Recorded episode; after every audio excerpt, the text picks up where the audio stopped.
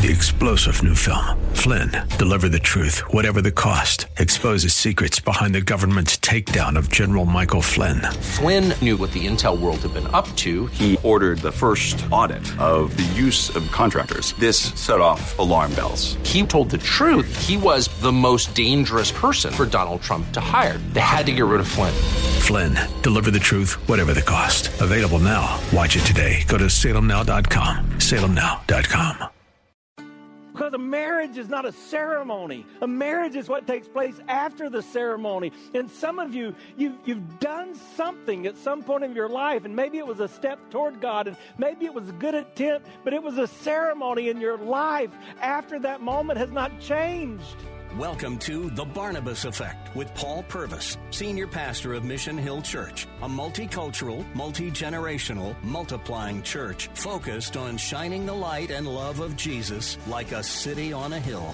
You're invited to visit any of the three locations in Temple Terrace and Tampa. For information and locations, visit missionhill.org. That's missionhill.org. Now, with today's message, here's Pastor Paul Purvis. While he was looking for God in the shock and the awe, God showed up in the still and the small. And you know what he said to Elijah? Elijah, um, what are you doing here?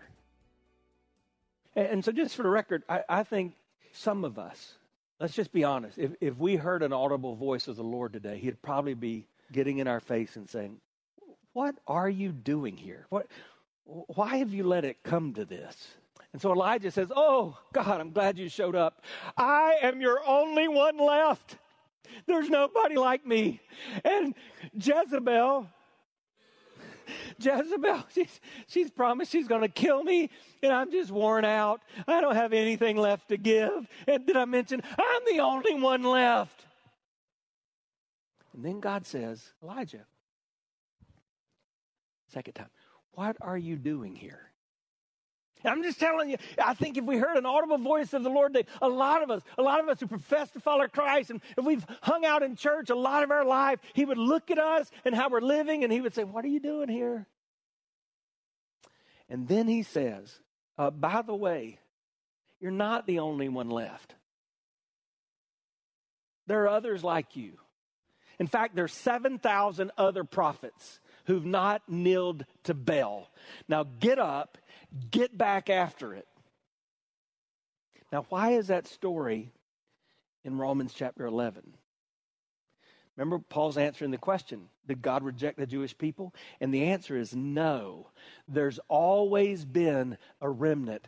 God has always kept his people around. And the, the numbers may go down, and sometimes the numbers go, may go up. But understand this you're not the only one. And, church, I want you to understand that today. Students, in your classroom, in your grade, you may not see it, but you're not the only one. And college students over at USF or University of Tampa or Hillsborough Community College, you may not recognize them, but you're not the only one. In your workplace, you may feel like you can't stand for Christ, but you're not the only one. And in your neighborhood, it may seem like everybody else has abandoned God, but you're not the only one. Just when you think it's over, when you look closely enough, you'll see God at work.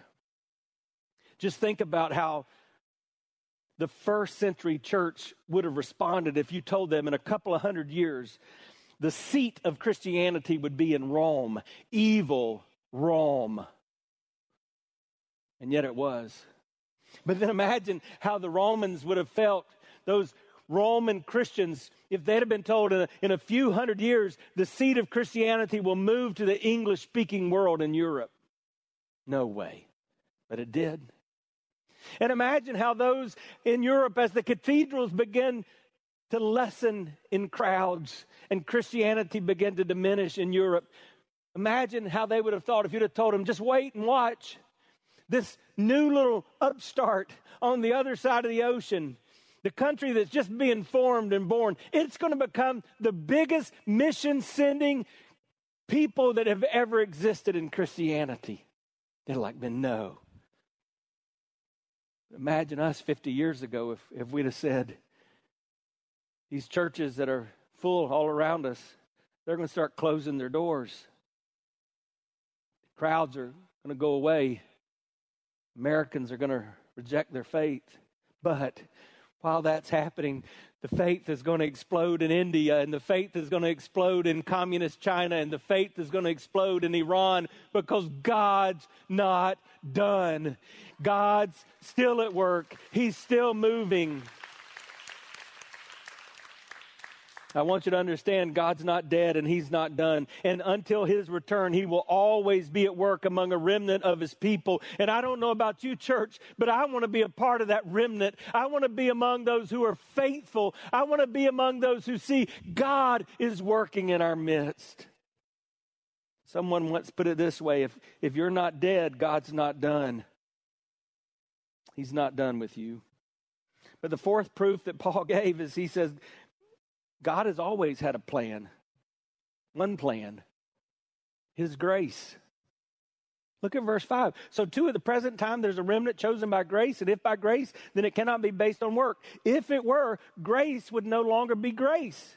What he's saying is, sure, God had his hand among these Jewish people, but it was never about just the family they were born into, or was never about these legalistic things that they did. It was always about the grace of God.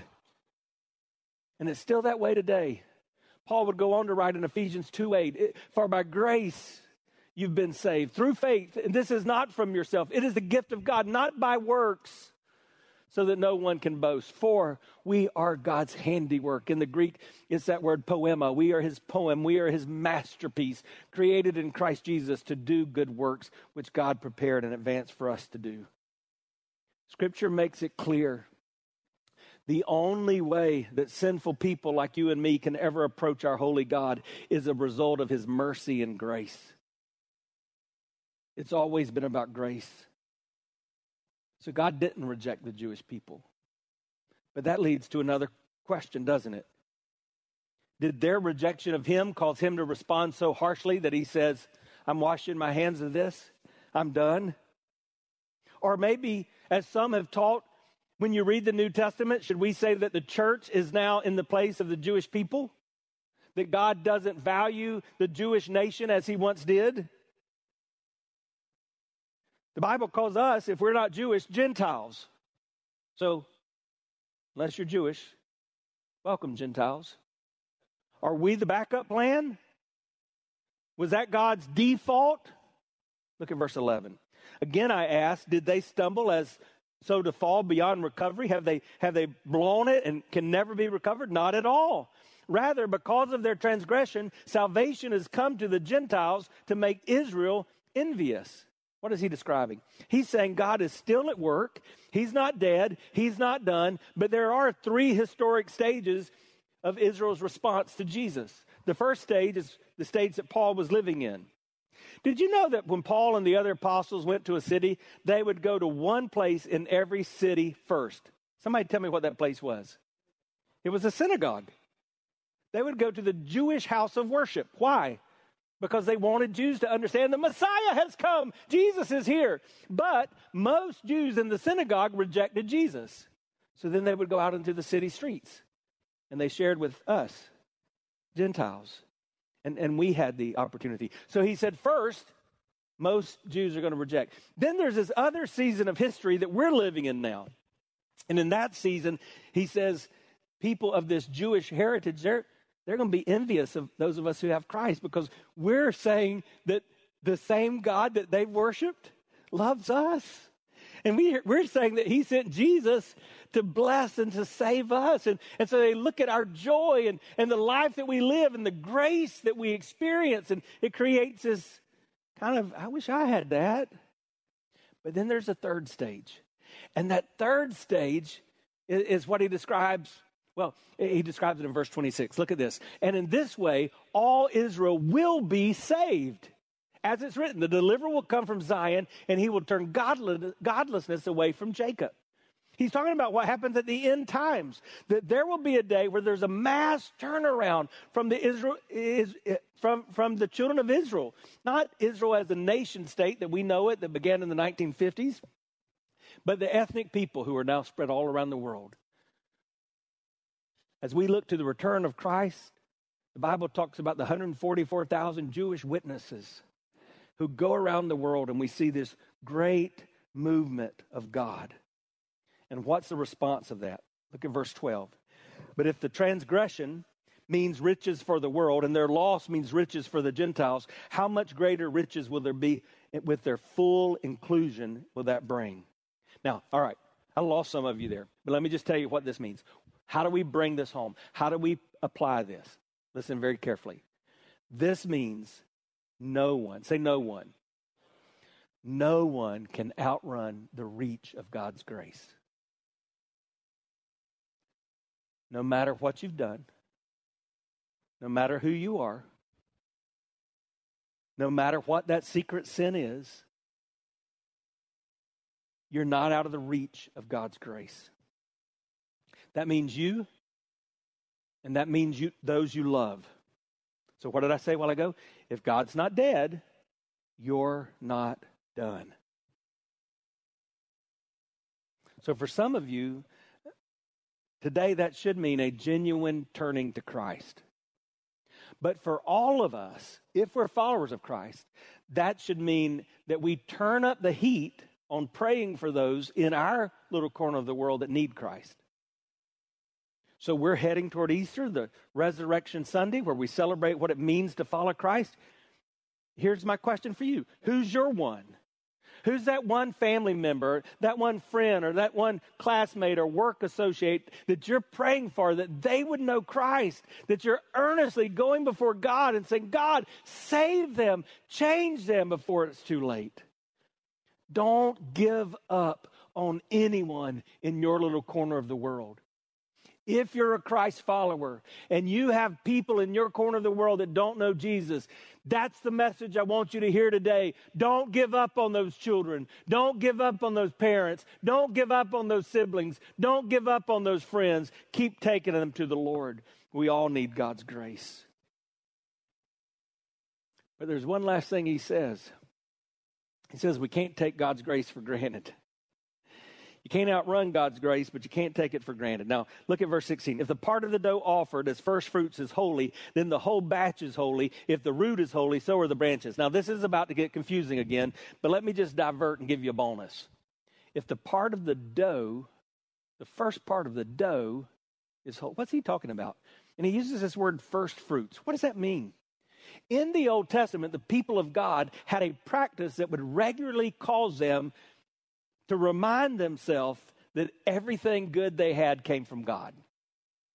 Now, in the New Testament, we have that in the book of James. Every good and perfect gift comes from the Lord. Did you know that? Anything good you have in your life came from the God. It's, it's, not because you work so hard. It's not because you're so cute. It's not because He likes you that much. It's everything good in your life came from God.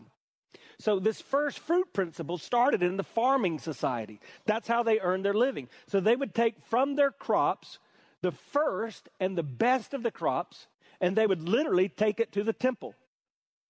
And that would be an offering to the Lord. All right? And so that began to develop among the Jewish people. And so when they would make bread, they would take from the dough that they were kneading to make the bread. And the first batch of bread that they would make from that first piece of dough they would take it to the temple and they would give it to the priest. And so, what God's children, what people who follow God began to give back to Him, became known as the first fruits. And so, when the tithe was introduced, 10% of that which was given, when it was introduced in Scripture, it was a first fruits offering. It was a principle of understanding everything I have came from God, so I'm just going to give to Him first to remind Him and remind me that I get it. That's why in our church we're not afraid to talk about generosity. You're either living in obedience or disobedience when it comes to biblical generosity. Either you're giving your first and best to the Lord or you're not. And I would just tell you, God never blesses disobedience. And, and if you're struggling financially and you feel like you can't seem to, to get a grip of thing, I would just tell you 53 years, I've never outgiven God. I've made a lot of expenditures that I wish I could undo. I've created some debts that I've had to repay. But I've never given anything to the Lord that I've thought I wish I wouldn't have done that. All right. Now, how does this continue and why does he say that? He says, if some of the branches have been broken off, and you, though a wild olive shoot, have been grafted in among the others, and now share in the nourishing sap from the olive root, do not consider yourself to be superior to those other branches. If you do, consider this you do not support the root, the root supports you. This gets really confusing, especially for me, because I'm not good with plants. I mean, we bought two flowers because we were having our staff over to our house around Christmas. We bought them the week of Christmas, and by Christmas they were dead. I mean, we're not good with plants at the Purvis house. But I, I do understand what he's saying here. He said, So you've got this original root that God created. And up from that original root grew this Jewish tree, the Jewish people. And yet some of those Jewish people rejected God, and, and so those limbs were cut off.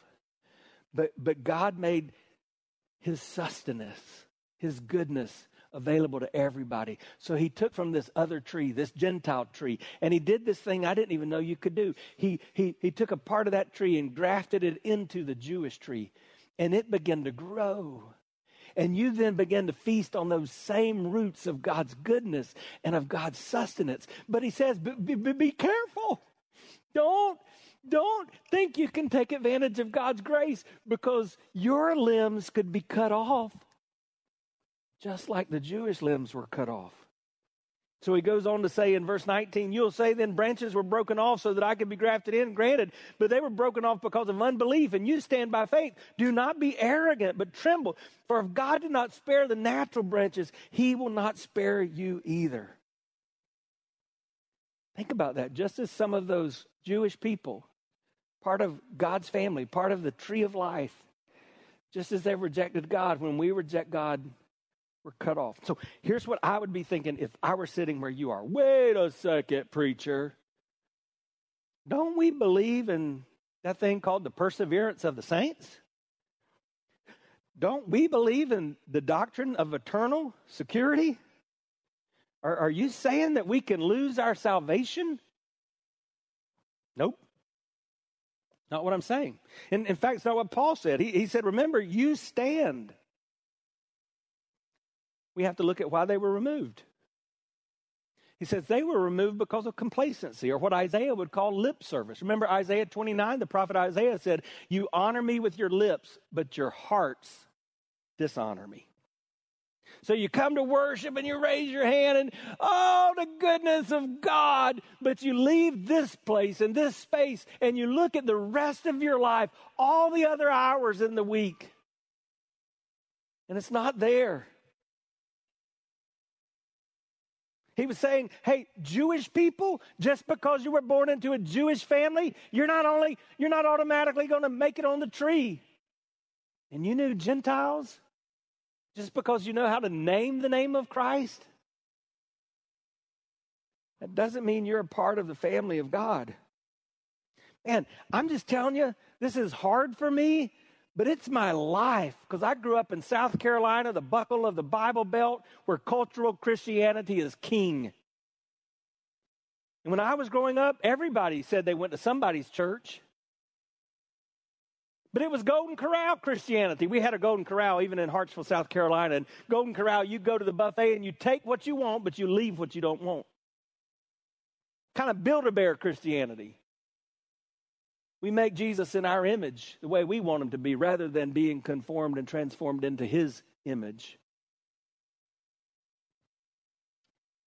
So, we say we're Christian. But you look at our life and we've never done the one thing he tells us to do, which is to make another disciple. We've never spent our life investing in the life of another. Or we don't faithfully attend his church. Or we never steward the resources financially that he's given us. Or we've been at this a long time and we've never told anybody else about him. And so we come up with an interesting theology to excuse ourselves. We say it like this Well, I, I accept him as Savior, but I, I struggle, struggle making him my Lord. And there's only one problem that's nowhere in the Bible. We can't make Jesus in our image. We're made in His And when we come to Him, He does desire to be our Savior, but He demands to be our Lord. What Paul is saying here is true Christian faith is evidenced by the fact that you've endured, that you've managed to walk through the hardships and the hurdles that come in life. And yet your faith, though had moments of failure, has stood strong. That's what he means in verse 20 when he says, Granted, they were broken off by unbelief, but you stand by faith. So don't get arrogant about it but recognize it and tremble. That's what the writer of Hebrews was saying in Hebrews 3, verse 12. See to it, brothers and sisters, none of you has a sinful, unbelieving heart that turns away from the living God, but encourage one another daily as long as it's called today, so that none of you may be hardened by sinfulness, by sin's deceitfulness. We have come to share in Christ if indeed we hold to the original conviction firmly to the very end.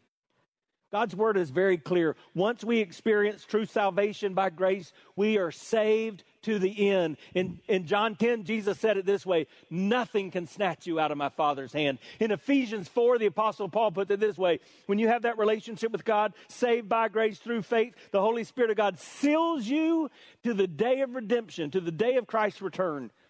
Once you're truly saved, you are always saved. But once you're truly saved, true salvation endures to the end. So we cannot take God's grace for granted. Our faith is not something that's just a cultural understanding, and it's certainly not something that's just ceremonial. So let me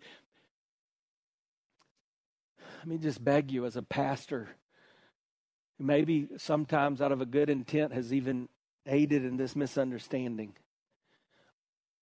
There's not a magic prayer.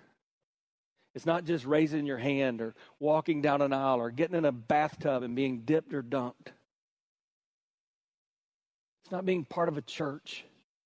It's not just a ceremony. Can you imagine?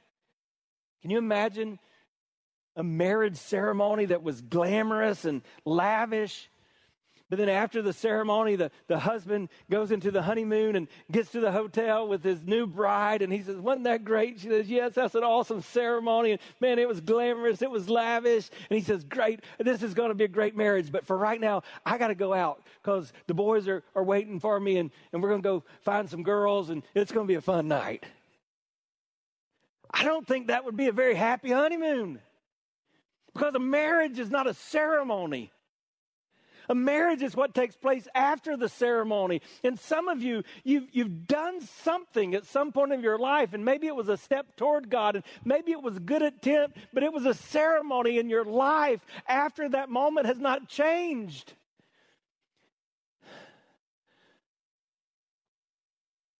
And you don't realize it because you're not a bad person, but you're lost. So I would just ask you, as I read this passage of Scripture, it, it makes me want to look deeply inside. So, what do you see when you look at your life in light of these truths of God's Word? Now, here's some good news I want to end with. The good news is one thing is very clear God wants everybody to be saved. Now, I know we're all different. And truth is, I just true confession. When I'm sitting listening to preaching, I'm usually pretty quiet. But there are some moments that kind of demand an amen. In other words, that's right, or preach it, preacher, or whatever you say. And that's one of those truths. So I'm going to say it again and give you a chance to redeem yourself. Okay, God wants everyone to be saved. I mean, that's really good news. And it's right out of this passage. Look at verse 32. For God has bound everyone over to disobedience. That's what we learn in Romans 3.23. All have sinned. We all fall short of the glory of God. But so that he may have mercy on them. Say that last word. Now listen to it from 1 Timothy chapter 2. This is good and it pleases God our Savior who wants all people everywhere to be saved, to come to a knowledge of the truth. For there's one God, one mediator between God and mankind, the man Christ Jesus, who gave himself as a ransom for all people, and this has now been witnessed to at the proper time. You've been listening to The Barnabas Effect with Pastor Paul Purvis. The Barnabas Effect is here to provide listeners like you with biblical truth and spiritual encouragement. But it can't be done without your financial support. Go to missionhill.org and click on the Give tab. Your financial support helps us reach those seeking truth about God and themselves. Thank you for giving at missionhill.org.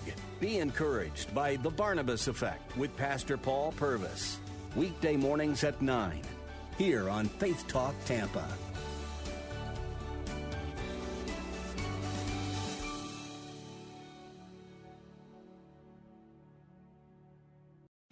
Three star general Michael J. Flynn, head of the Pentagon Intelligence Agency, knew all the government's dirty secrets. He was one of the most respected generals in the military. Flynn knew what the intel world had been up to. He understood its funding. He ordered the first audit of the use of contractors. This set off alarm bells.